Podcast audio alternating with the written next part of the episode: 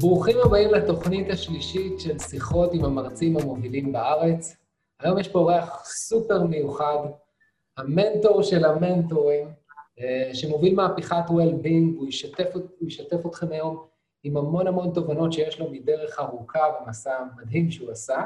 אה, ואני גאה ושמח להזמין לתוכנית את אה, דורון ליבשטיין. דורון, תודה רבה שבאת. אפילו הוספתי באמצע דורון אמיתי ליבשטיין. אה, דורון אמיתי? אבל באתר שלך זה לא מופיע, אתה יודע? אתה רואה? אני משתפר, גם באתר. אמ, האמת שהולכת להיות שיחה סופר מרתקת, כי עם דורון אני יכול לדבר פה על דברים שמעט מאוד מרצים מנטורים יכולים לדבר, כי אתם תראו מהניסיון שלו דברים שאולי אף אחד בארץ לא עשה, שאני חושב על זה אפילו. דברים שעשית, בתכלס. אה, אני, כאילו, ככה זה, אין מה לעשות. אה, אני אתחיל אבל קודם כל, לפני שנצלול פנימה לדבר הזה, אה, נתחיל קודם כל קצת להכיר. למה בחרת להיות מרצה? מה כאילו מרצה, מנטור, כאילו? שמה אתה צריך את זה, אני ארגיש להגיד. אז קודם כל, כבר בקריירה שלי במייקרוסופט, והייתי 14 שנה במייקרוסופט, מצאתי את עצמי מרצה לא מעט, הייתי סמנכ"ל השיווק של מייקרוסופט, הייתי מנכ"ל MSN, הייתי בהנהלה האירופאית של מייקרוסופט, ויצא לי יותר ויותר להרצות, קיבלתי הדרכה באותם ימים מאנשים כמו ברי כץ, ברי כץ ו- ועוד, וכל הזמן אה, אה, זה היה משהו שאהבתי אותו, והיה משהו שהשקעתי בו. כדי להפוך להיות מרצה יותר טוב, ואני מדבר איתך על עד שנת 2005-2006. ואז האהבה שלי להתפתחות אישית ולמנטורינג של אנשים, אה, הציגו לי הזדמנויות של להיות עם המנטורים שעבדתי איתם על במה אחת. ועשיתי את זה לאורך שנים, וזה התעצם בשנת 2012-2013, כשהייתי עם אלון אולמן במשך שנה שלמה על הבמה, וחוויתי את אהבת הקהל, נקרא לזה. זה היה ממש בתחילת הדרך של... אה, כן, כן. אה, הייתי ביחד עם אה, ערן ואלון מהרגע שהם הקימו את קודם לנצח ב-2009, עם אלון מ-2006, וכשהם עשו את הפרידה, אני נכנסתי לוואקום הזה שהשאיר ערן, ועשיתי עם אלון ביחד גם את קוד המנצח, את קוד הכסף, את בוקר פריצת גבולות, את הנבחרות, ולאט לאט מצאתי את עצמי יותר ויותר על הבמה. במקביל עבדתי עם המרכז לקבלה, ועשיתי הרבה עם אבנר מדר, עם איתן ירדני, עם עוד uh, מרצים בקבלה, uh, לימדתי על מנהיגות, והתחלתי להביא לארץ את המורים הגדולים בעולם. שזה מטורף. כאילו, אני חייב רגע לעשות פה בילדאפ. זאת אומרת, הבאתי את המרצים הכי גדולים בעולם, ואנשים כאילו... כל פעם שאתם שומעים טוני רובינס בא לארץ, דיפק צ'ופרה, אה, ביירון קייטי, תמיד כשאני שומע את זה, אני אומר, אוקיי, דורון שם.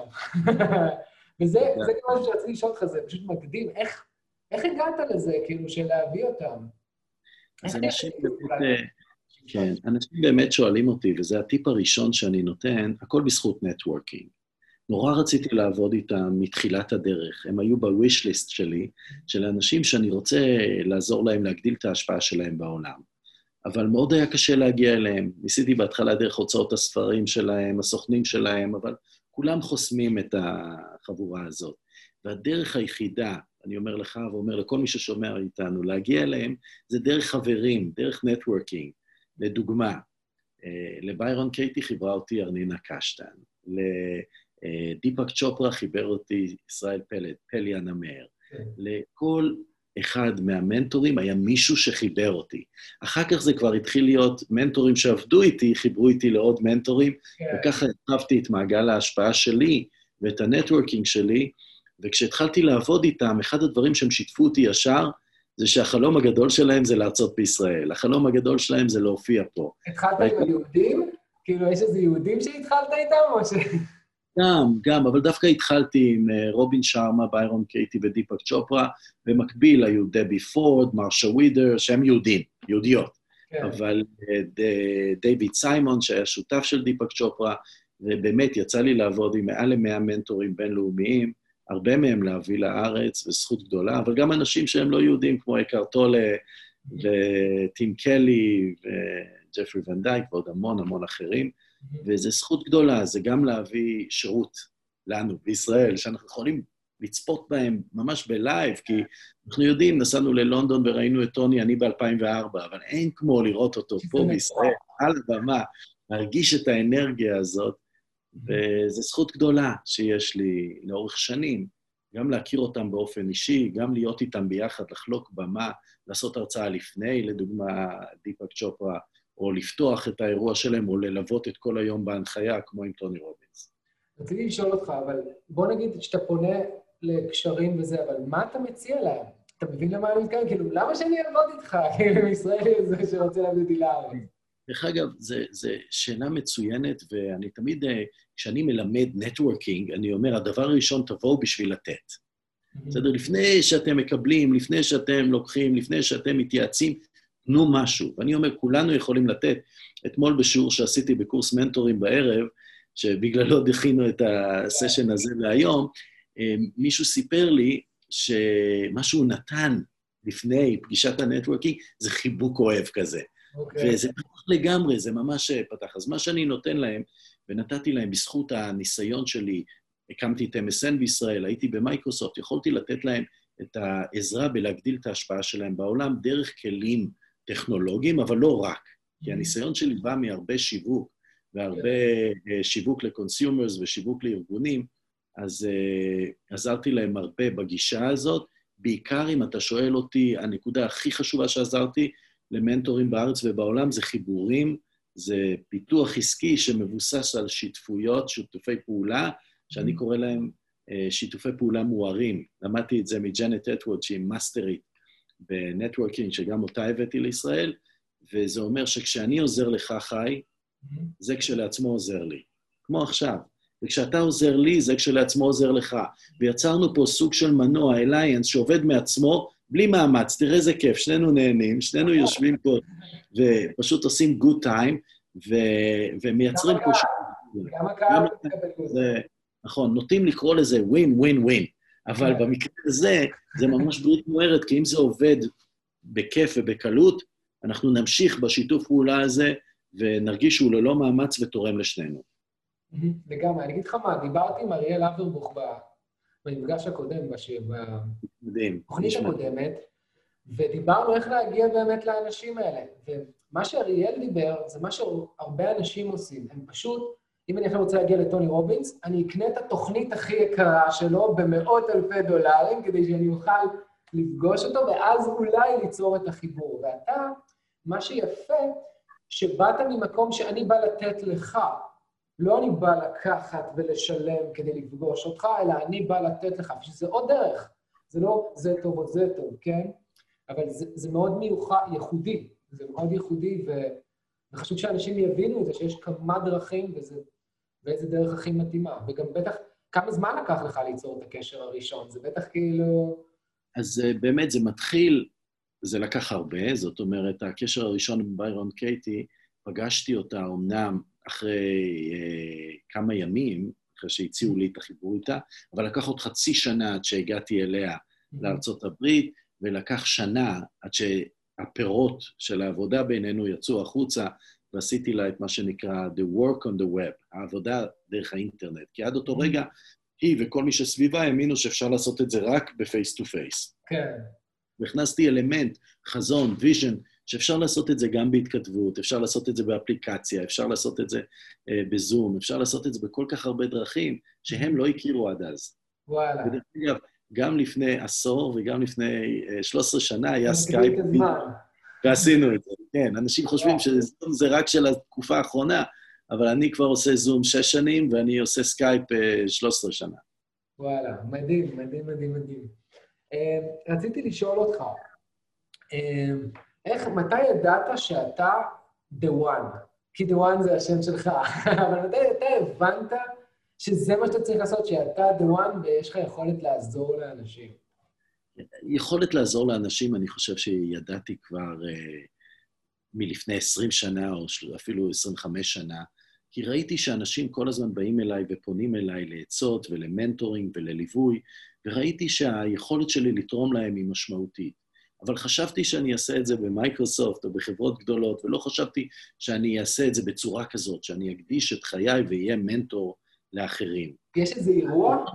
כן, האסימון נפל, האסימון נפל לי באותה פגישה שסיפרתי לך עליה עכשיו, עם ביירון קייטי, כשאני יושב בצד הזה של השולחן, והיא יושבת בצד השני של השולחן, ושומעת את מה שאני מציע לה, ופתאום קמה, עוברת לשבת על ידי, מחזיקה לי את היד ובוכה.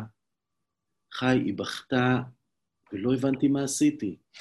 אני חושב על זה. אמרתי, מה קרה? והיא אומרת לי, חיכיתי לך כל החיים שלי. You are the one. ככה היא אמרה לי, you are the one, אתה אחד. אתה אחד מביא את העבודה שלי למיליונים בעולם. אתה זה שיעשה את זה, ואני חיכיתי לך כל החיים שלי, ואני אה, מרגיש את כל כובד אה, האחריות על הכתפיים, ואני אומר, בואי, בואי, בואי, you are the one, אני עונה לה. את זאתי שהמצאת את השיטה, שעומדת על במות, שכותבת ספרים, שתביא את זה להמונים, אני אעזור לך, אבל you are the one. המשפט הבא שהיא אמרה לי, חי, והוא שינה את חיי, ומאותו רגע אני אומר אותו כל יום, לפחות לבן אדם אחד. היא אמרה לי, דורון, הכל קורה עבורך, לא לך. Everything happens for you, not to you. ווואו, הבנתי לרגע, רגע, רגע, רגע, זה לא אומר אם אני האחד, שאתה לא האחד, והיא לא האחד, ושכולנו האחד, אבל מה, אני לוקח אחריות. וזה עוזר לי מאוד, גם כמרצה וגם כמנטור, והתחושה הזאת שבכל יום כשאני נוגע בחיים של אנשים, אני עוזר להם, היא תחושה שאי אפשר uh, לתאר אותה. אני חושב שאולי uh, זמרים מרגישים את זה על הבמה כשהם מרגשים אנשים, או שחקנים בתיאטרון, והבמה זה משהו ש... שעושה לי טוב, אבל גם זאת במה, וגם אחד על כן. אחד זה במה, ואני אומר למנטורים שאני עובד איתם כבר הרבה שנים, שכל העולם במה. לגמרי, לגמרי. אה, אני אגיד לך מה אני מקבל ממך. א', שעברת חתיכת מסע, וגם בטוח קיבלת הרבה לא, כי ניסית מכל מיני דרכים, ספרים, זה נשמע כאילו ישבתי עם ביירון קטי, החזיקה לי את היד, אבל עברת פה חתיכת... אה, המון לא, המון לא, והמון המתנות. אני אוהב לצטט את השם של הספר של גדעון עמיחי, איש הקריאייטיב אולי הכי טוב שגדל בישראל, ועכשיו הוא גם בניו יורק וגם בישראל, הוא כתב ספר שקוראים לו לא לא, לא לא, לא לא, כן. והוא ממחיש כל כך הרבה לא שקיבלנו, וכל כך הרבה דברים שלא הצליחו, וכל כך הרבה מה שאנשים אוהבים לתת לו את הטייטל כישלונות, אבל אנחנו קוראים לו עוד שלב בדרך. כן. וגם לא, הוא עוד שלב בדרך, אני לא מסתכל עליו כלא חד-משמעי, ואני אוהב לקבל כן, והדבר השני שאני אוהב זה לקבל לא, אני לא כל כך אוהב את מה שבאמצע. נכון, נכון, אני תמיד אוהב להגיד, שאתה יודע, גם כשאנשים מתלבטים לבוא להרצאה או לסדנה, תקשיב, אני צריך לחשוב על זה ואני עוד לא יודע, אין בעיה, פשוט תגיד, אני צריך לחשוב על זה, אז אין בעיה. תגיד לי כן, תגיד לי לא, עם שניהם אני אחיה והכל יהיה טוב והכל בסדר, פשוט בשבילך, אתה לא באמת תחשוב על זה, כאילו, זה, אני מסכים איתך לגמרי. אה, רציתי לשאול אותך אז, פינת הקיץ של אבי, יש לנו פה פינות בתוכנית. הקיץ של אבי, אני רוצה לדעת איזושהי הרצאה, אפילו זום, לא משנה מה, הרצאה שכאילו לא באו אנשים, או הרצאה שמישהו הפריע לך באמצע ההרצאה, אני לא יודע. מה הסיפור בלהות? כן, ולאו דווקא מההתחלה. כן, אז קודם כל אני יכול להגיד לך, אני אתן לך דוגמה דווקא ביום שבת. בסדר, יום שבת האחרון היה לנו כנס מאוד גדול אה, אונליין של גיידלי, שזה אתר חדש, משהו יפהפה שמוקם עכשיו בארצות הברית, והיו שם 58 אה, שדרנים, ושואל אותי בבוקר אה, אמיר, היזם של זה בארצות הברית, הוא חי בפניקס, אם אני אסכים להשתתף גם בפתיחה. אני אומר, בטח, אין שום בעיה. אה, אני עולה לפתיחה בשש וחצי בדיוק, אצלהם שמונה וחצי בבוקר, מאות אנשים מצטרפים, ואני לבד בפתיחה. אין אמיר, אין שנון שמרצה, אין אף אחד, ואני... כמה אנשים היו? אפס? לא, לא, חכה, זה מלא אנשים, ואני לא יודע מה אני אמור לעשות, ואני עושה את הפתיחה, ואני מקבל את כולם, ואני מספר להם מה הולך להיות באירוע הזה, שהוא כל היום, ואז אמיר עולה ואני מנחה, ואז מגיעה ההרצאה שלי, ואני בא להיכנס לזום להרצאה שלי, שזה בדיוק כן. חצי שעה אחרי הפתיחה שעשינו, וה-session expired ואני לא יכול להיכנס, ומאות אנשים מגיעים לשמוע אותי, ואני לא שם. עכשיו, זה פדיחות יותר גדולות בשבילי, מאשר שאני אופיע מול בן אדם אחד או שניים, כי בשבילי זה עולם ומלואו, כי אני יודע שאחר כך יבואו ויצפו, ואני לא דואג אם אני מגיע כן. לקיץ של אביה ואין לי קהל. אני יותר דואג כשהקהל מגיע ואני לא שם. זה מלחיץ, זה מלחיץ. הם בסופו של דבר יצרו חדר חדש בזום, שלחו לי את הלינק, אה, התחלתי רבע שעה אחרי, mm-hmm. והצלחנו להחזיר חלק מהקהל, אבל זה מתסכל בצורה בלתי רגילה. כן. כשאנשים מחכים לך ואתה לא מופיע. כן, זה, זה קורה המון גם בהדרכות אינטרנטיות, שאתה, שאתה מאחר או שאתה רגע אחד אה, מאבד... טכניקל אישו, אתה מכיר את זה, טכניקל אישוס. פתאום אתה עובד כן. בזום, והוא מסתובב, מסתובב, מסתובב, ולא משדר לפייסבוק, ואנשים כן. מחכים שם. או... וזה קורה לנו יותר, ואנחנו מגלים יכולות להתמודד עם תקלות, לדוגמה, שני מחשבים כמו שיש לך, לדוגמה, נכון. כל מיני פירוטכניקות. או לעלות עם פלאפון, לעלות עכשיו ללייב עם לפעמים האינטרנט לא טוב, לעלות עם הפלאפון, חשוב. לגמרי, לגמרי. אבל תמיד יש לא- נפילה שם של אנשים, איזה עשרים איש שכאילו... וכשאתה לא המודרטור ואתה מוזמן, כן. ומשהו, תקלה טכנית קורית, ואתה יודע שמאות אנשים עכשיו מחכים לך להרצאה שלך, אה, זה, זה בשבילי יותר קשה מאשר שלא יופיעו אנשים. אני פחות מוטרד מאין הופעה של אנשים. כבר קרו לי מקרים שהגעתי להרצאות והיו שם חמישה.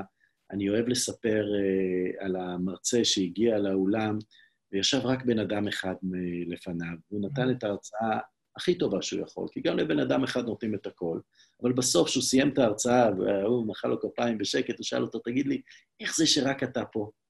מה הוא ענה לו? אני המרצה הבא. חזק, חזק. אני היה לי אה, סיפור אחר בו, אז רציתי לעשות את התשובה של הסיפור האחר.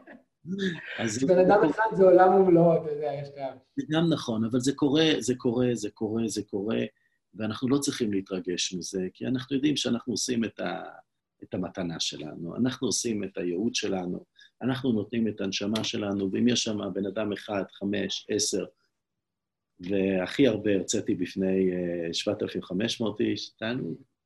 כן, מדהים. יש לי עוד שאלה. פינת Dark Night of the Soul. איזשהו רגע שאמרת, אתה מכיר את זה בסרטים, שבדקה ה-70 הגיבור מיואש ורוצה לוותר, ואז הוא מחליט אה, לפתור את הסיפור? אז איזשהו רגע ייאוש שהיה לך, שאמרת, לא יודע, אולי אני אחזור למייקרוסופט, או אולי... בטח, בטח. זה, זה חלק מההרצאה שלי, וזה חוזר על עצמו כל הזמן. אי שם ב-2010, חמש שנים אחרי שנכנסתי כבר לתהליך הזה, ובניתי חברה, והשקעתי את כל כולי ואת כל כספי, ואפילו מכרתי בית בשביל להכניס לחברה הזאת, והבאתי מלא משקיעים שהסתכלו עליי בעיניים ואמרו לי, דורון, בך אנחנו משקיעים, mm-hmm. לא בחברה ומה לנו ולקואוצ'ינג וכולי. אה, חברים באו אליי ואמרו לי, דורון, אה, הגיע הזמן לוותר, להודות שאתה יותר טוב אולי בתור מנכ"ל או סמנכ"ל, אבל פחות בתור יזם, זה לא הולך, תודה, נתקעת בקיר, וחי, לא הייתי מסוגל לוותר. לא הייתי מסוגל לוותר. ידעתי בתוך תוכי, היה לי איזו ידיעה שקשה להסביר אותה, פיזי, מנטלי, רגשי, רוחני, שזה יצליח ואסור לי לוותר. קראתי את נפוליאון היל שוב באותה תקופה, ואמרתי, אסור, עוד רגע אנחנו מגיעים לזהב. כן. וזה היה קשה, כי גם, אתה יודע, אפילו הבת זוג שלי אמרה, בוא, בוא כן. נשקול את זה שוב. אה, ויצא המצב שבאותה תקופה הייתי הולך לעבוד בתור יושב ראש בכל מיני חברות, הייתי בתפוז יושב ראש, תפוז אנשים, הקומיוניטי. כן, אה, מביא את המשכורת ומשלם לעובדים שלי. עד רמה כזאת, בשביל להחזיק את החברה, ואפילו מקבל את ההחלטה הכי קשה, חי, שאומרת, דווקא בתקופה הזאת, שהכי קשה, אני אשקיע עוד יותר. ונסעתי, קיבלתי החלטה לנסוע כל שלושה שבועות לארה"ב, לשבת שם שבוע עם המנטורים, לעבור אחד-אחד ולבדוק מה יכול להביא את האימון להמונים. ובאמת אה, זה קרה, והתחלנו לעבוד עם ה-21 ימים של אה, דיפאק צ'ופרה, ושהפך להיות מאוד מאוד גדול, וב-2012 יכולתי לסמן וי. הצלחנו להביא את האימון להמונים. בשבילי ההמונים היה מעל מיליון איש. אחר כך גדלנו שני מיליון אוהדים בפייסבוק, שלושה מיליון לקוחות, והיום אנחנו עושים את הפייז הבא שנקרא גיידלי. אבל אה, כן, היה רגעים קשים, קשים, קשים, שכולם אמרו לי שאני צריך לעזוב ולעבור, לחזור ל-corporate world, אבל לא יכולתי. משהו בפנים אמר לי, תמשיך.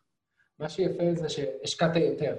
אתה מבין? רוב האנשים כאילו לוקחים צעד אחורה, או אפילו נשארים באותו מצב, מחכים שמשהו יקרה, ואתה כאילו all in, כאילו הכל, מה שצריך צריך. אני, אני כאילו אומר ל, ליקום, לאלוהים, לחלק שיודע, איך שלא נרצה לקרוא לזה, אני uh, בדדיקיישן ואפילו בסוג של surrendering, אתה יודע, כן, סוג של כן, uh, התמסרות כן. מלאה, התמסרות מלאה.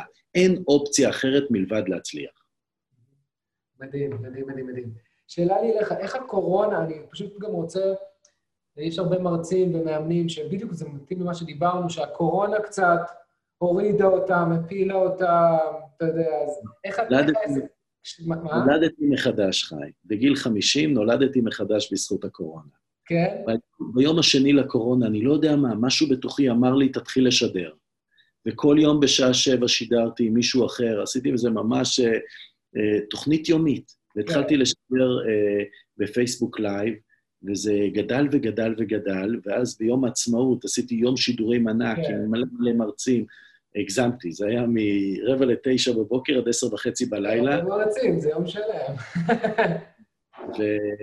ואחרי זה, אחרי יום העצמאות, עשיתי עוד אירוע גדול בשבועות, ואחר כך זה התחיל להיות uh, משהו בינלאומי, עשיתי את זה, uh, אירוע של הסאמיט של ההורמונים הכי גדול בעולם, ועכשיו עשינו את גיידלי עם 58 מרצים. זאת אומרת, זה, הקורונה האירה אצלי את הנושא הזה של uh, הרצאות דרך זום. זה מתחבר לביון קיידי. מאוד, מאוד, מאוד. איך מתחבר. תודה, תודה, תודה.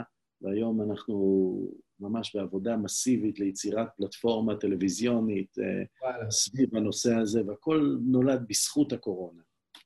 אני אגיד לך מה, אני רוצה קצת להסביר לקהל מה עשית. בארצות הברית עכשיו זה מאוד מאוד נהוג, זה סוג של אתגר, שמביאים הרבה הרבה מרצים, שמרצים כל אחד שעה, ועל נושא משותף. נגיד, טוני רובינס עושה את זה. אתה יודע מי הראשון שעשה את כל ההרצאות האלה עם המסכים? לא טוני רובינס. קוראים לו פיט ורגס. הוא הראשון, הייתי בסדנה שלו של שלושה ימים, ואתה יודע, מהבוקר עד הערב הוא עשה, והוא שידר לשלושת אלפים איש, ואז ראו שהוא הצליח, והוא הראשון גם שעשה אתגר. אם תסתכל בקבוצה שלו, מש... זה... יש לו קבוצה מטורפת עכשיו. כאילו, כל המנטורים היו אצלו, טוני רובינס היה אצלו עכשיו. הוא התחיל, הוא ממש בתחילת הקורונה עשה את זה, עשה אתגר חינם, הביא אותם לסדנה, ואז אחרי זה מכר להם את הקורס הכי מתקדם שלו בעשרות אלפי דולרים. אמרתי, קורונה או לא קורונה, אנשים כאילו מכירים אותו והולכים אחריו. אנשים אה, אולי לא יודעים, אבל אה, מה שעשה טוני רובינס עם 22 אלף איש, עם מחיר ממוצע לדעתי של 400 עד 450 דולר, זה 10 מיליון דולר, דום. כן, זה מטורף. האמת היא שגם הוא עשה את זה בפברואר. בפברואר הוא עשה עם דין גרזיוזי ועם ראסל ברנסון, הם עשו ל-240 אלף איש שידור, שבו הם מכרו ב-36 מיליון. זה היה כאילו, ועכשיו הם מתחילים עוד אחד כזה. כאילו, ממש עכשיו, הם עושים אתגר. כן, שהקהל לא יתבלבל ויחשוב שמה שמלהיב אותנו ומטריף אותנו זה המיליונים. בשבילנו לא. זה, זה הוכחה, לי ולך, זה הוכחה לערך שהם נותנים שם, ושאנשים מכירים בערך, כי בסופו של דבר אנשים שילמו פחות פר בן אדם, שילמו 350 דולר, 400 דולר, וקיבלו את כל ה-Unleash the Power Within, אונליין, בזום, מהבית שלהם. הוא היה אפילו נדיב ואמר להם, תביאו חברים, תביאו משפחה, שיראו איתכם ביחד, אין שום בעיה, והוא באמת יצר חוויה. אני אגיד לך מה, זה לא עניין של הכסף, זה כמו עניין של להראות שההשפעה אפילו גדלה בזום, וכמו שאתה מדבר, העסק צריך לגדול בזום. הוא לא צריך, כאילו, בתקופה הזאת, לא צריך לחכות לבמות. אני עשיתי את הטעות הזו, שמיד בקורונה, חודש שלם כתבתי ספר, התנתקתי מהכל, אז זה כאילו, יותר טוב, אני אחזור לבמה עם הספר. אתה מבין? אין טעויות, כי זה יצא... לא, ברור. ברור, לא, אני אגיד לך מה קרה. אז שחודש אחרי זה כבר התחלתי, היה 50 איש, היה מותר 50 איש, כבר הכנתי שתי אירועים של 50, ואז בשנייה האחרונה 20 איש. ואז אתה, צריך לזוז עם מה שיש, כאילו לעשות את שניהם ולא בנפרד. ואני אומר לך, העברתי את כל הקורסים שלי לאונליין, ואני עושה את You are the one רק בזום. אה, יש? לי שבוע, יש לי קבוצת המשך, רק בזום, והכל רק בזום. וכן, יש לי אנשים ב-waiting list שרוצים את הפיזי, שבשבילם אין דרך אחרת, הם מפספסים לדעתי. כן. כי, אתה יודע, רמת הקרבה ביני לבינך עכשיו היא 20 סנטימטר, מהמם. וזה מאפשר לנו אינטימיות ויכולת אה, חיבור הרבה יותר גבוהה, וכשאני עושה את זה אה, בזום, אני מתחבר לאנשים, אני מפעיל את האנשים, אה, אני שומע שאתה פנומן ביכולת להשתמש בזום ככלי לאינטראקציה עוד יותר גבוהה מה face to face. אני אגיד לך מה, זה מטורף. כאילו, שאני- כשאתה עושה עכשיו חדר, כשאתה פותח, שם אנשים בחדרים, יש לך הזדמנות להיכנס לחדר וממש face to face, לעזור להם, שבסדנה עכשיו לפעמים אין לך את הזמן הזה. נכון. פה אתה נכנס, ואנשים, הם עוד יותר מעריכים את זה, הם כאילו עוד יותר מרגישים שזה אישי. כאילו, בהתחלה זה מפחיד, טוב, בזום, כי הם רגילים להרצאות יבשות, אתה יודע, שמישהו מראה לך את השקופיות, ואתה אומר, טוב, הייתי בא- באוניברסיטה, והם יראו עליי את החומר שלהם. אז הזום זה, זה מטורף, אני, אני כל פעם, זה מטריף אותי כמה רחוק אני יכול לקחת את זה, וכמה, מה עוד אפשר לעשות עם זה. זה כלי מטורף, מטורף, וכאילו... שנינו, שנינו מתלהבים מזה באותה מידה, ואני אומר לך, כל מי שעובר את החוויה הזאת איתי או איתך, מגיע למסקנה שהוא מקבל אה, מוצר הרבה יותר אינטימי, הרבה יותר עוצמתי, ואם הוא משתף פעולה, כמו שאנחנו נכון. אוהבים, עם מצלמה פתוחה, עם אודיו, שומר על שקט, ו engage בצורה כן. הזאת, כמו שאנחנו, אנחנו יכולים להביא אותו באמת הרבה יותר גבוה מאשר ב face to face, שהוא לפעמים בנייד או יוצא החוצה, ואין לנו אה, שליטה מלאה על מה שקורה בכיתה או באולם וכולי. בזום אנחנו מרגישים הכל. נכון. ובתנאי כמובן שהם עם וידאו פתוח ו... אני אגיד לך מה אני עושה כדי... א', כשאני מתחיל את הזום, אני ישר קובע את ה setup, את החוקים, ואני ישר אומר לאנשים לפתוח את המצלמה. אני לא אומר, תפתחו את המצלמה, אני אומר, אני מזמין אתכם, אני מזמין אתכם לפתוח את המצלמה, א', כי אני רוצה לעבוד איתכם פנים מול פנים, אני לא רוצה לעבוד עם מסכים שחורים, ואני רוצה שזה יהיה כמו סדנה, שתרגישו ממש כמו סדנה, וגם זה עבורכם. אם כבר באתם, תהיו נוכחים. מצידי תכוונו את המצלמה לתקרה, אבל תפתחו את המצלמה. ואז אני נותן להם 15 שניות, ואתה מתחיל לראות טק, טק, טק, טק. כאילו, אין כזה דבר שיש סדנה מישהו עם שחור, כאילו. זה גם, צריך ללמוד, לבנות ולהגיד להם, אתה יודע, לבנות להם את הקרקע עבורם בסופו של דבר. כאילו, זה לא, אני צריך את הפנים, אני רוצה לעבוד עם הבן אדם. אז זה, אמ, רציתי לשאול אותך, מה נותן לך מוטיבציה בימים חלשים, בימים שדברים לא הולכים, או שדברים תקועים? כן, אז קודם כל, אה, חשוב, חשוב, חשוב להגיד, זה קורה, זה קורה, זה קורה לכולנו, האנשים הכי, אה, נקרא לזה, בעלי ניסיון, ושעברו כל כך הרבה בחיים, כולל קורה לכל המנטורים שלי בכל העולם. יש ימים שאנחנו בהיי ויש ימים שאנחנו בלואו, ואם לא נחווה את הלואו, לא נוכל לחוות את ההיי. זאת אומרת, יש פה איזה תנאי.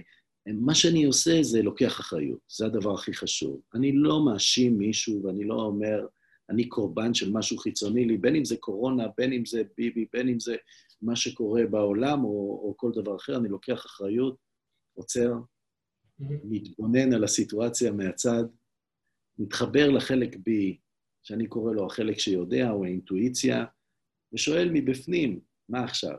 לא מה... זה מדיטציה שאתה עושה? כן, זה סוג של מדיטציה, אבל זה משהו כמו, אתה יודע, שביירון קטי ישר שואלת, האם זו האמת? אתה כן. יודע, שהיא עושה לעצמה ישר את העבודה, ואיך אני מרגישה, ומי הייתי ללא המחשבה הזאת, אז אצלי זה עצירה, התבוננות, כאילו אני צופה בסיטואציה מהצד, אני רגע זז מהחובל לצופה, עושה חיבור בנשימה, עושה מוזיקה מרגיעה, אם אני יכול, אבל עושה חיבור בנשימה, שלוש פנימה, שש החוצה, מתחבר לחלק בי שיודע ושואל, פנימית, מה עכשיו?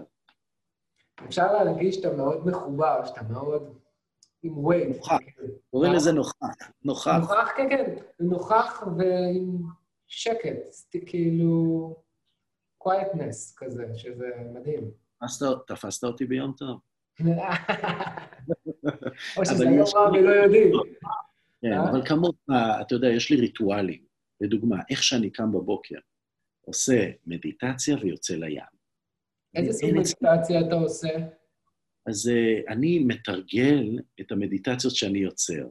אז לדוגמה, עכשיו יש לי שיתוף פעולה בינלאומי מאוד מאוד גדול עם חברה בשם Sync Tuition, ואני מתרגל את המדיטציות שלהם.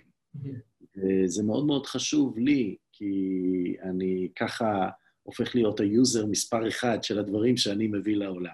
כן. אה, הרבה שנים עשיתי את המדיטציות ש... של ה-21 יום. אה, אני אוהב לעשות את ה-TM, Transcendental Meditation, את המילה שקיבלתי, ולפעמים זה פשוט אה, חומר חדש שאני מייצר, או שאנשים אחרים מייצרים, אני מקבל השראה מכולם, אני כל הזמן מתפתח חי, אני כל הזמן לומד. בנושא הספציפי שאתה כל כך מומחה בו, של uh, עמידה על במה, הייתי עכשיו בשנה ביחד עם בו איסן, ונסעתי אליו, והוא הדריך אותי באופן אישי, איך לעמוד, איך להגדיל, איך להעצים, ו- ואין סוף ללמידה, אין סוף ללמידה בנושא הזה של היכולת שלנו לעמוד על הבמה ולהשפיע. הוא היה שחקן פוטבול ענק, שנהיה שחקן uh, תיאטרון, שנהיה זה ומלמד, ואני כל כך, uh, כל כך אוהב את זה, והדרך שלי היא דרך ייחודית. אני... לגמרי. אני על הבמה, לפעמים אני קצת, uh, אני מספר ככה מאחורי הקלעים, אני לא מבין איך אני מגיע לא מוכן. בסדר? איך אתה מגיע מה? סליחה. לא, לא מוכן להרצאה. אני מהאנשים שמגיעים לבמה, מתחברים לקהל, נושמים, ואז מקבלים את מה שהולך לעבור. ואני משתדל, משתדל להיות כלי שדרכו המידע עובר, ולא אה, לדקלם או ללחוץ play להרצאה רגילה, שכל כן. כך אה, רגילים. אני אף פעם לא לומד script בעל פה, אף פעם אני לא בא מוכן להרצאה. אני, יש לי איזה title, יש לי איזשהו נושא, יש לי הרבה כלים שאני יודע להשתמש בהם, אבל אני מרגיש את הקהל, ואז זה יוצא. אתה מאפשר לניסיון חיים שלך לצאת החוצה. כי יש לך, אתה, אתה, בא, אתה בא עם חתיכת מטען, מן הסתם, סיפורים מטורפים, אז אתה מוציא את זה החוצה, וברגע שיש לך את הקו הראשוני, לא צריך ללמוד הרצאה בעל פה, כי ממש לא צריך. אני, חמש דקות ראשונות בלבד, כאילו חמש דקות ראשונות בלבד כדי להפיג את המתח, את ההיכרות הזאת. אז אני משתף אותך שלדוגמה, בעבודה עם בו איסן, הוא כן מבקש מאנשים ללמוד בעל פה את הכל, ואז בסוף לזרוק את זה ולהופיע, בסדר? אבל יש ממש סקריפט מסודר שהם לומדים אותו בעל פה, כמו שהם לומדים בעל פה לטטו. אתה יודע למה הוא עושה את זה? כי הוא שחקן. זה מה ששחקן עושה, הוא לוקח את הטקסט, לומד אותו בעל פה, ואז ברגע שאתה מגיע למשחק, אתה חייב לעבוד מרגע לרגע, להקשיב לפרטנר ומה שקורה. אז יכול להיות שבגלל זה הוא הולך לשם. זה ממש, הוא, הוא, הוא מדגיש את זה, ואתה רואה דור שלם של מרצים שממש באים עם uh, סקריפט, ואני יודע שאצלי זה לא ילך. אני יודע שזה לא נכון, אני יודע שאני יכול לסמוך על עצמי, שהתוכן הנכון יגיע דרכי. איזה תוכן קפץ לך שלא היית מוכן שהוא יצא? קרה לך כזה דבר? אני יכול לתת לך אה, דוגמה. אני מצאתי את עצמי שבועיים אחרי השבעה של אבא שלי, פתאום אה, אני באמצע הבמה ואני אומר, אני לא מאמין שזה קורה עכשיו. ואז אני מתחיל לספר את הרגעים האחרונים של אבא שלי, ולא תראה, אתה לא מתכנן את זה בכלל, אבל אתה מרגיש שזה מה שהם צריכים לשמוע עכשיו, כי יש את המסר של הנחישות.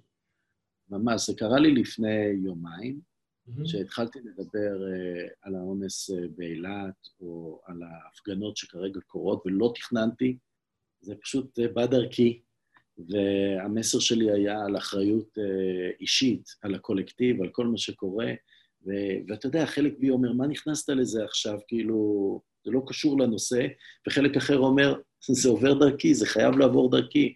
וכולנו כמו העצים ביער, שמלמעלה נראים עצמאיים, אבל מלמטה כל השורשים מחוברים אחד לשני, ומה שקורה שם משפיע על כל אחד ואחד מאיתנו, בין אם זה מה שקרה לה, או בין אם זה מה שעשו אה, 30 האנשים ש...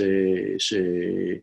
הם, הם חלק מבשרנו, ואנחנו צריכים לעשות את השינוי בתוכנו. Mm-hmm. ושוב, אני חוזר למילה לקחת אחריות. לקחת אחריות על כל מה שמגיע לסביבתי.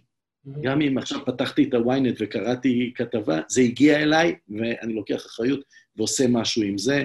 אמ, וכן, אני מוצא את עצמי לפעמים, לא מבין מאיפה זה בא. Mm-hmm. לפעמים אני אומר לאנשים, תשמעו, זה בסדר אם אני אגיד עכשיו מה שעולה לי?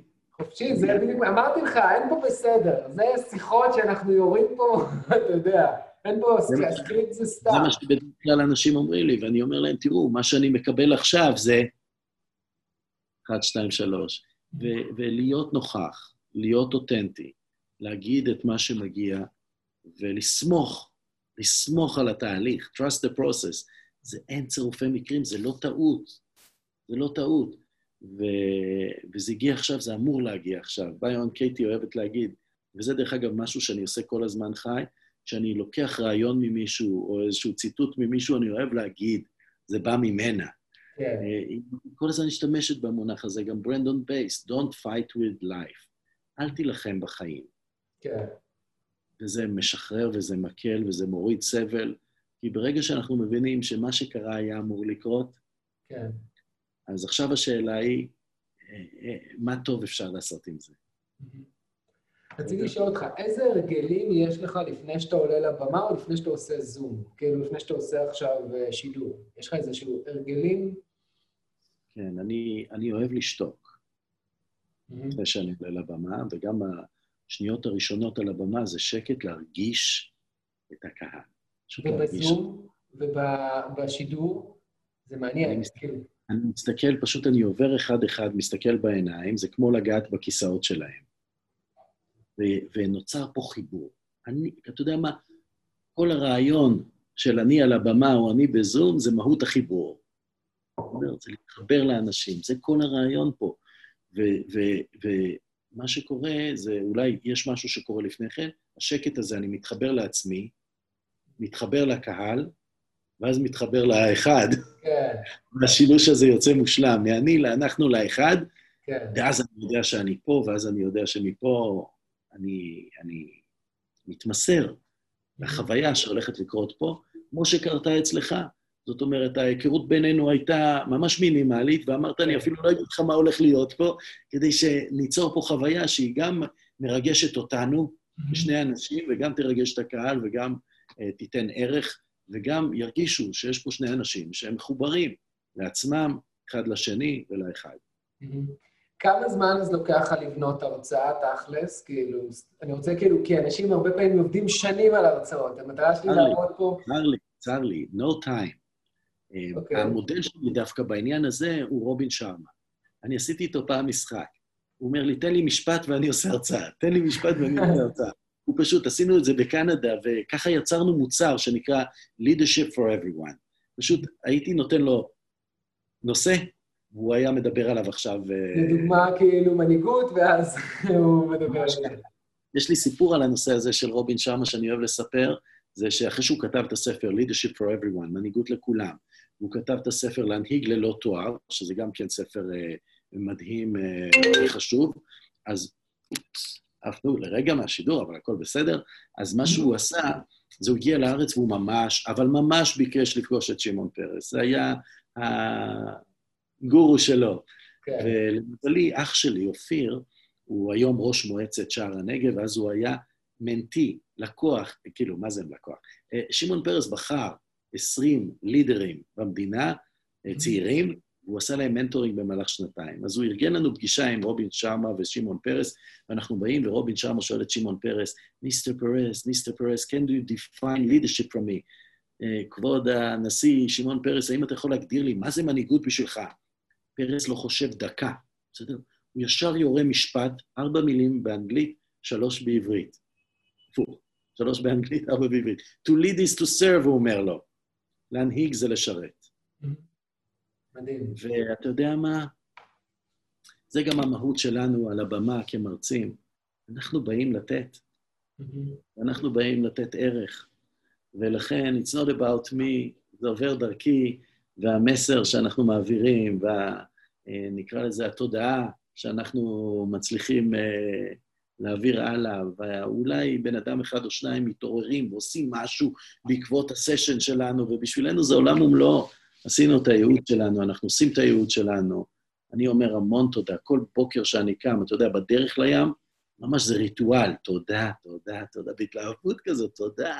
כן. איזה מזל יש לי, איזה חיים מדהימים יש לי, גם בתקופות הקשות, ויש תקופות קשות יקרים, אני מקווה שזה לא נראה שכל המנטורים האלה כן, יכולים... כן, אני רוצה ש... זה בדיוק מה שתגיד, out there, כאילו, זה חשוב, שיבינו את זה. ממש, ממש, ממש, יש דברים שלא הולכים, ויש uh, בעיות uh, מפה ועוד הודעה חדשה. ככל שאתה גודל ביכולת ההשפעה, ככל שאתה גודל בהתפתחות שלך, אתגרים שבאים לפתחך, הם, הם בקנה מידה יותר גדול. האחריות הרבה יותר גדולה. כשיש לנו הרבה חברות, אז יש לנו הרבה עובדים, וכשמגיעה קורונה צריך לקבל החלטות מאוד מאוד משמעותיות. גם אם ברמה האישית אני התפתחתי ויכולת ההשפעה שלי גדלה כמנטור ברמה האישית, אה, לחברות שלי הייתי צריך לקבל החלטות לא פשוטות. והייתי צריך לעצור פעילויות שחשבתי שהן הולכות להיות משמעותיות, הייתי צריך לשנות את הראש, להעביר ביזנסס לכל מיני מקומות ולאנשים, לפעמים להחליף אנשים, וזה קשה וזה כואב, אבל אין מה לעשות. אז אני רוצה להגיד, אה, יש רגעים קשים, ואריה מליניאק, גם כן אה, מנטור שאני עובד איתו כבר הרבה שנים פה בישראל, אומר, זה שפספסנו עכשיו את הסל, זה עובדה. השאלה היא, נזרוק עוד פעם ומתי. וכל הרעיון הוא כמה שיותר מהר, לזרוק ולזרוק ולזרוק. ואמר אחד הטובים ביותר, מייקל ג'ורדן, שהוא החמיץ יותר משהוא קלה. תבינו, החמיץ יותר משהוא קלה. אז פשוט תהיו בעשייה, תהיו בעשייה שמחוברת לבינג שלכם.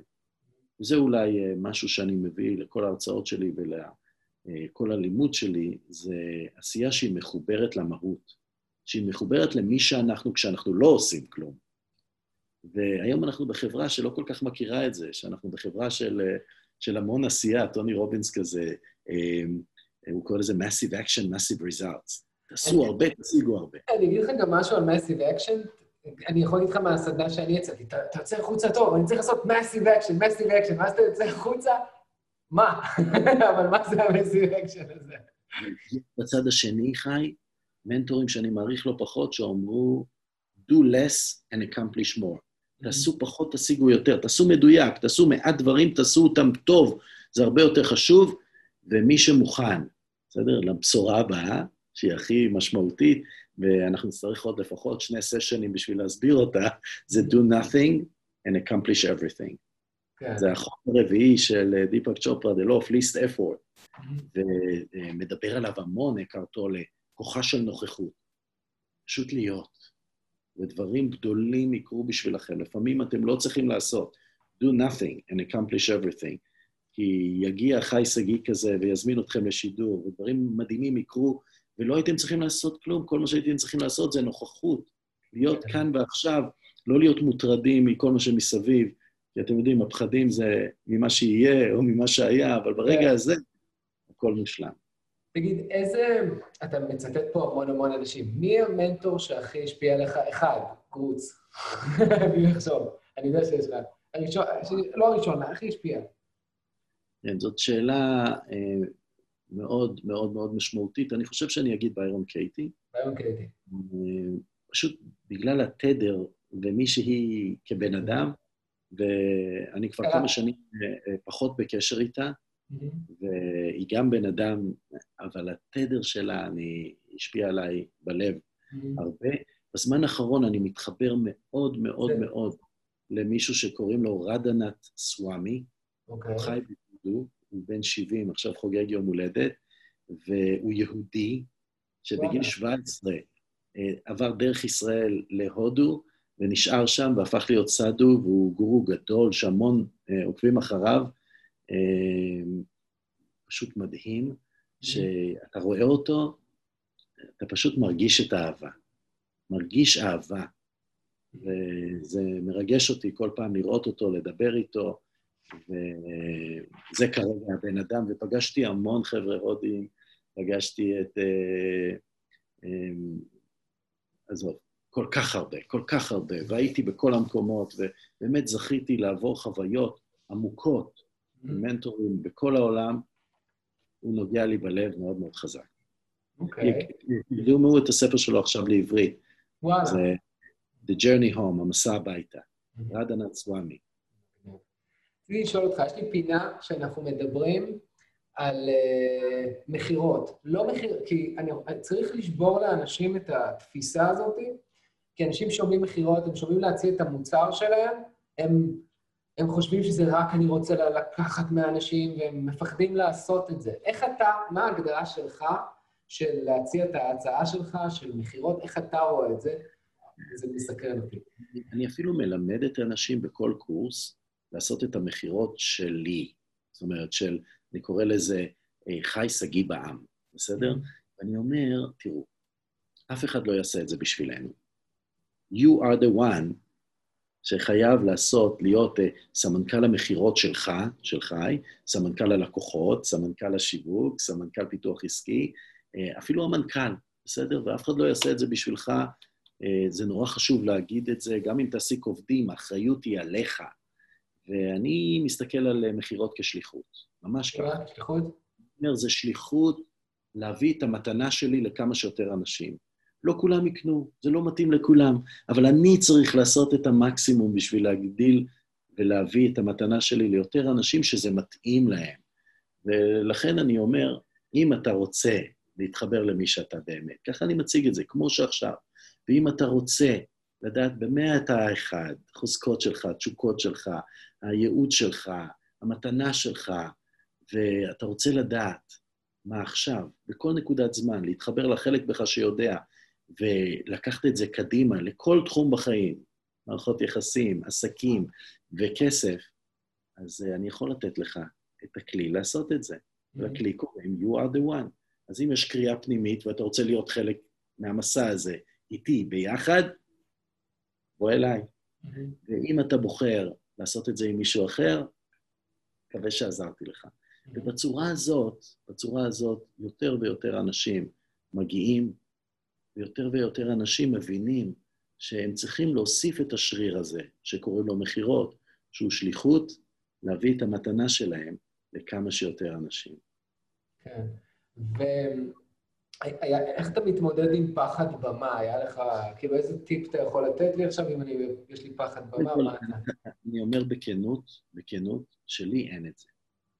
אני לא מבין... לא הייתה איזה במה אחת של אלפי אנשים? היה לי, היה לי הרצאה, הרצאה אחת שהייתה פלופ, שהרציתי אחרי ביל גייטס.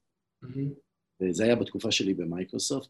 כן התכוננתי להרצאה, כן היה לי מצגות, כן היה לי את הכל. קיבלתי שעה להרצות וטסתי, ואחרי חצי שעה נגמר לי. והפה היה יבש, ורק רציתי לרדת מהבמה ולהמשיך הלאה. זה היה פלופ, אה, אה, פלופ רציני, ואני יכול להגיד, שלפעמים אני מרגיש ככה את ההתרגשות לפני, אבל כשאני מגיע לבמה היא פשוט uh, משתחררת. זה כאילו New Spirit נכנס בתוכי, ואני פשוט אוהב את זה. אבל uh, אני פוגש המון אנשים שזה אחד הפחדים הכי גדולים שלהם. Mm-hmm. וכמו במכירות, ככה בעמידה לבמות. אני מחבר אותם ללמה. כן. ואני עוזר להם עם נשימות, אני עוזר להם עם דמיון מודרך. של לראות את זה לפני כן כמה שיותר פעמים, mm-hmm. לחשוב, כמו המרצה שהם רוצים להיות, להרגיש, ממש להרגיש את הרגש הזה של אה, אחרי או בזמן שהם מרצים והקהל משתוקק לשמוע את מה שיש להם, ולפעול ככה. וכשאתה עושה את ארבעת הדברים, מדמיין, חושב, מרגיש, פועל, זה קורה. אתה מגיע מוכן. אבל uh, אין מה לעשות, זה באמת פחד שמשפיע על הרבה אנשים. אני חושב שהוא ירד ממקום שתיים בעולם בפחדים לקצת יותר למטה בשנים האחרונות, כי אנשים אה, אה, איכשהו, אני חושב, אה, משהו, ש, משהו קרה בתדר, ויותר ויותר אנשים עושים את זה. אני חייב להגיד לך שאני חושב דווקא ש... אני, אני לא יודע, אני אומר, אנשים מפחדים ממצלמה, אתה יודע, הרבה מרצים, במיוחד, אני רואה שירצו בחברות וארגונים, אז היה להם את ה... אתה יודע, היו פונים אליהם, היו מדברים בטלפון, והיום פתאום אין לך טלפון, אתה צריך לצאת החוצה כדי שיראו אותך, כדי שיזמינו אותך. אפילו ככה הרבה מרצים, אתה יודע, שהיו מרצים באופן קבוע, הם מפרסמים בפייסבוק את ההרצאות שלהם, ועושים סרטונים, בואו תיקחו אותי. שלא היה, לא היו עושים את זה פעם. ויש הרבה מרצים שפשוט חסומים, שאומרים, אני לא רוצה להיות בפרונט, זה לא התפקיד שלי, זה לא אני, כאילו... אז... הם צריכים לעבוד קצת עם חי שגיא. כן, לא, גם איתך, כי הם צריכים להתחבר, הם צריכים להתחבר תכלס לשליחות ולמה הם עושים. העולם, העולם השתנה, חי, העולם השתנה. ואי אפשר היום להסתתר מאחורי המצלמה. היום מנטור שרוצה להצליח בעולם חייב לעבוד עם המצלמה. זה הפך להיות כלי עבודה סופר משמעותי, ומי שינסה להגיד, זה לא בשבילי, אומר שהוא מוותר על חלק משמעותי מהיכולת היום... הוא לא ישרוד, אני מצטער, אני כאילו לא, זה לא איזה חסיד של הדבר הזה, הוא פשוט לא ישרוד. הוא לא ישרוד, הוא לא ישרוד, וזה חבל, כי יש לו הרבה מה לתת, ומה שהוא צריך לעשות זה לרקוד עם הפחד, מה שהוא צריך לעשות זה לדבר עם הפחד, להבין מה עומד מאחורי הפחד, אה, ממש דיאלוג כזה של אני והפחד. אני שואל את השאלות, הפחד עונה את התשובות, להכיר בו, לא להדחיק אותו, לא להעלים אותו, לא להתעלם ממנו, אלא פשוט להפוך אותו לידיד. ואם נצליח לעשות את זה, ורובנו מצליחים, הוא הופך להיות דחף, שמביא אותנו בסופו של דבר ליותר טוב. כי לפעמים זה פרפקציוניזם, לפעמים זה הפחד שיקרו לי תקלות ואני לא יודע מה לעשות איתם. ולאנשים כאלה אנחנו בונים, אתה יודע, worst case scenario, yeah. בונים להם כל מיני דפות, מה עושים אם זה קורה, מה עושים אם זה קורה, ואז מפלץ האנגזייטי, החרדה, yeah. יורד, והם מסוגלים להביא את מי שהם באמת, וחלקם, אם זה לא עובר, אז אני רואה אותם. הם קוראים למישהו טכני שיעזור להם. Yeah. הוא נמצא לי, והוא מטפל בכל המסביב, והם באים ועושים את המופע שלהם, כאילו הם עשו את זה על במה. אני אגיד לך מה, אני חייב לי היה פחד מול מצלמה, זה היה הפחד הכי גדול שלי, ותבין על מה זה ישב. כשהייתי ילד, קראתי כתבה בעיתון, ששבטים אפריקאים מאמינים שאם מצלמים אותך, לוקחים לך חלק מהנשמה.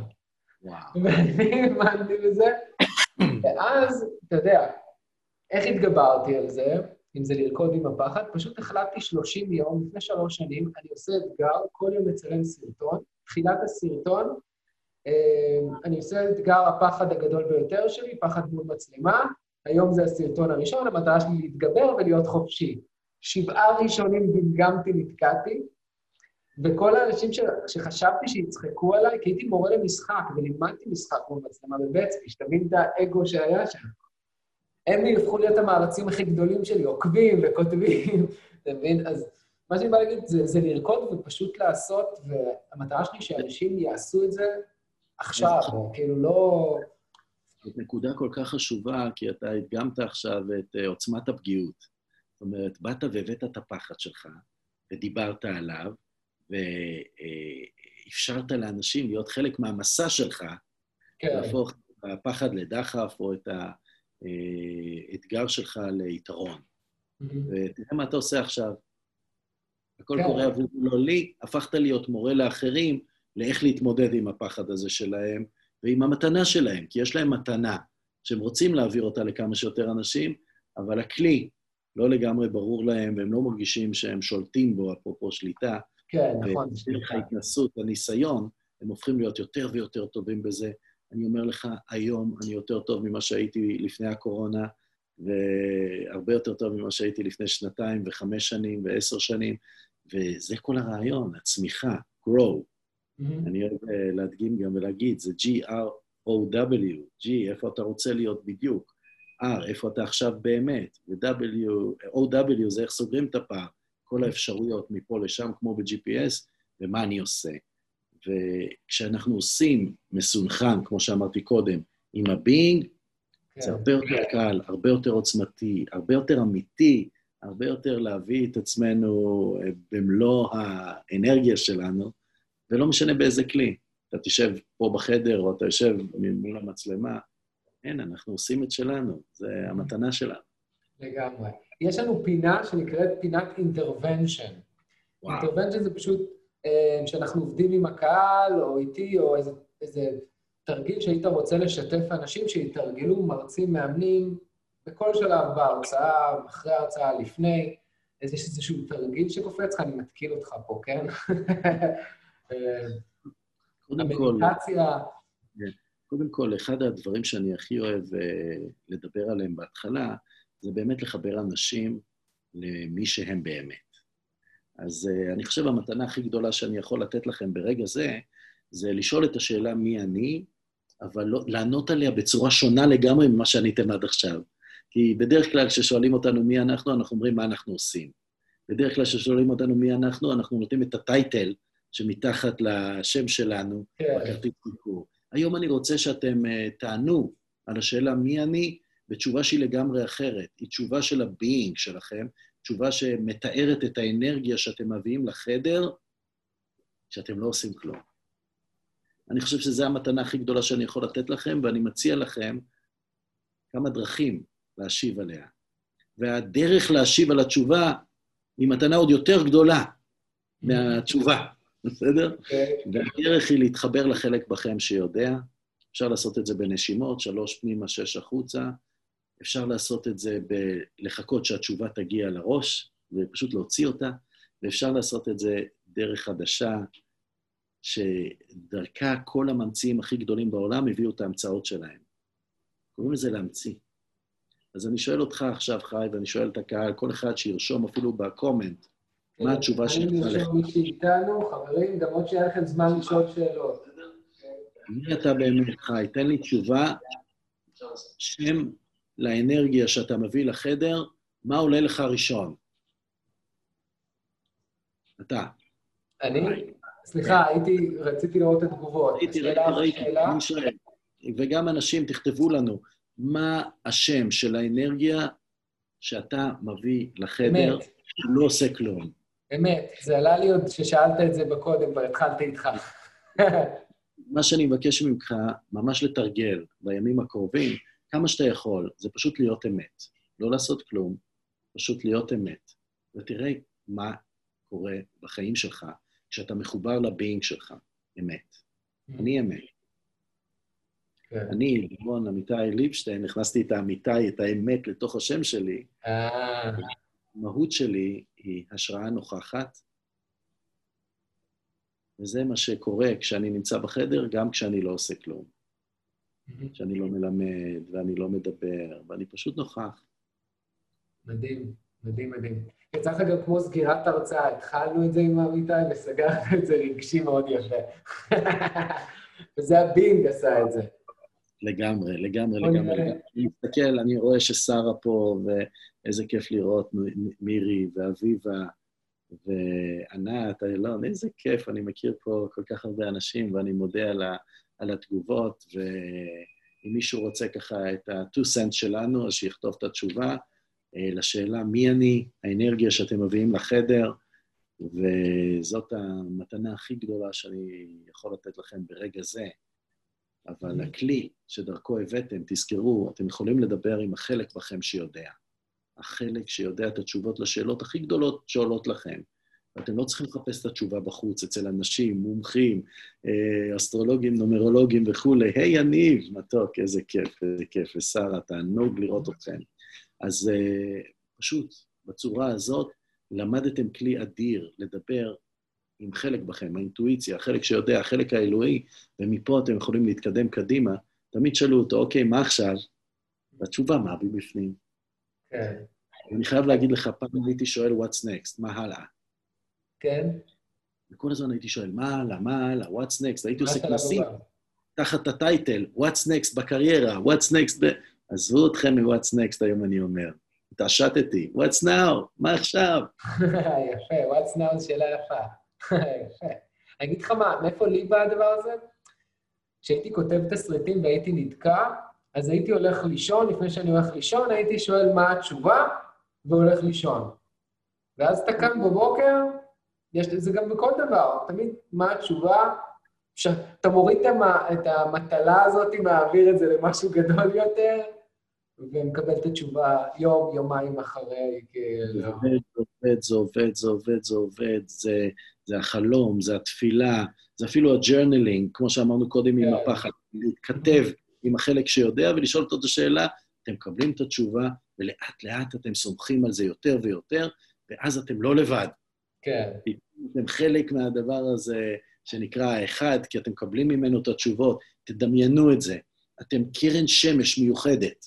כל אחד הוא קרן שמש, אבל כולנו מחוברים למעלה, אנחנו חלק מהשמש. Mm-hmm. ולכן זה כל כך אה, אה, מרגש שאתם יודעים שאתם יכולים לשאול את המקור, את השאלה, ולקבל את התשובה במקום, ולתרגל את זה שוב ושוב ושוב. תודה okay. אוקיי. לך, אה, יש לנו עוד שתי פינה אחרונה. לא, עוד שניים. אמ, פינת הקלישאות. איזה משפט קלישאתי אתה משתמש, או, אתה יודע, כל אחד יוצא לו, או שאתה הכי פחות אוהב לשמוע מנטורים או מרצים אומרים, כי כולנו משתמשים ב...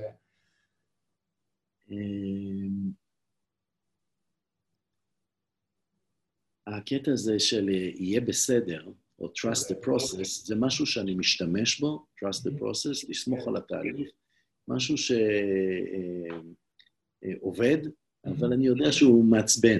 כן.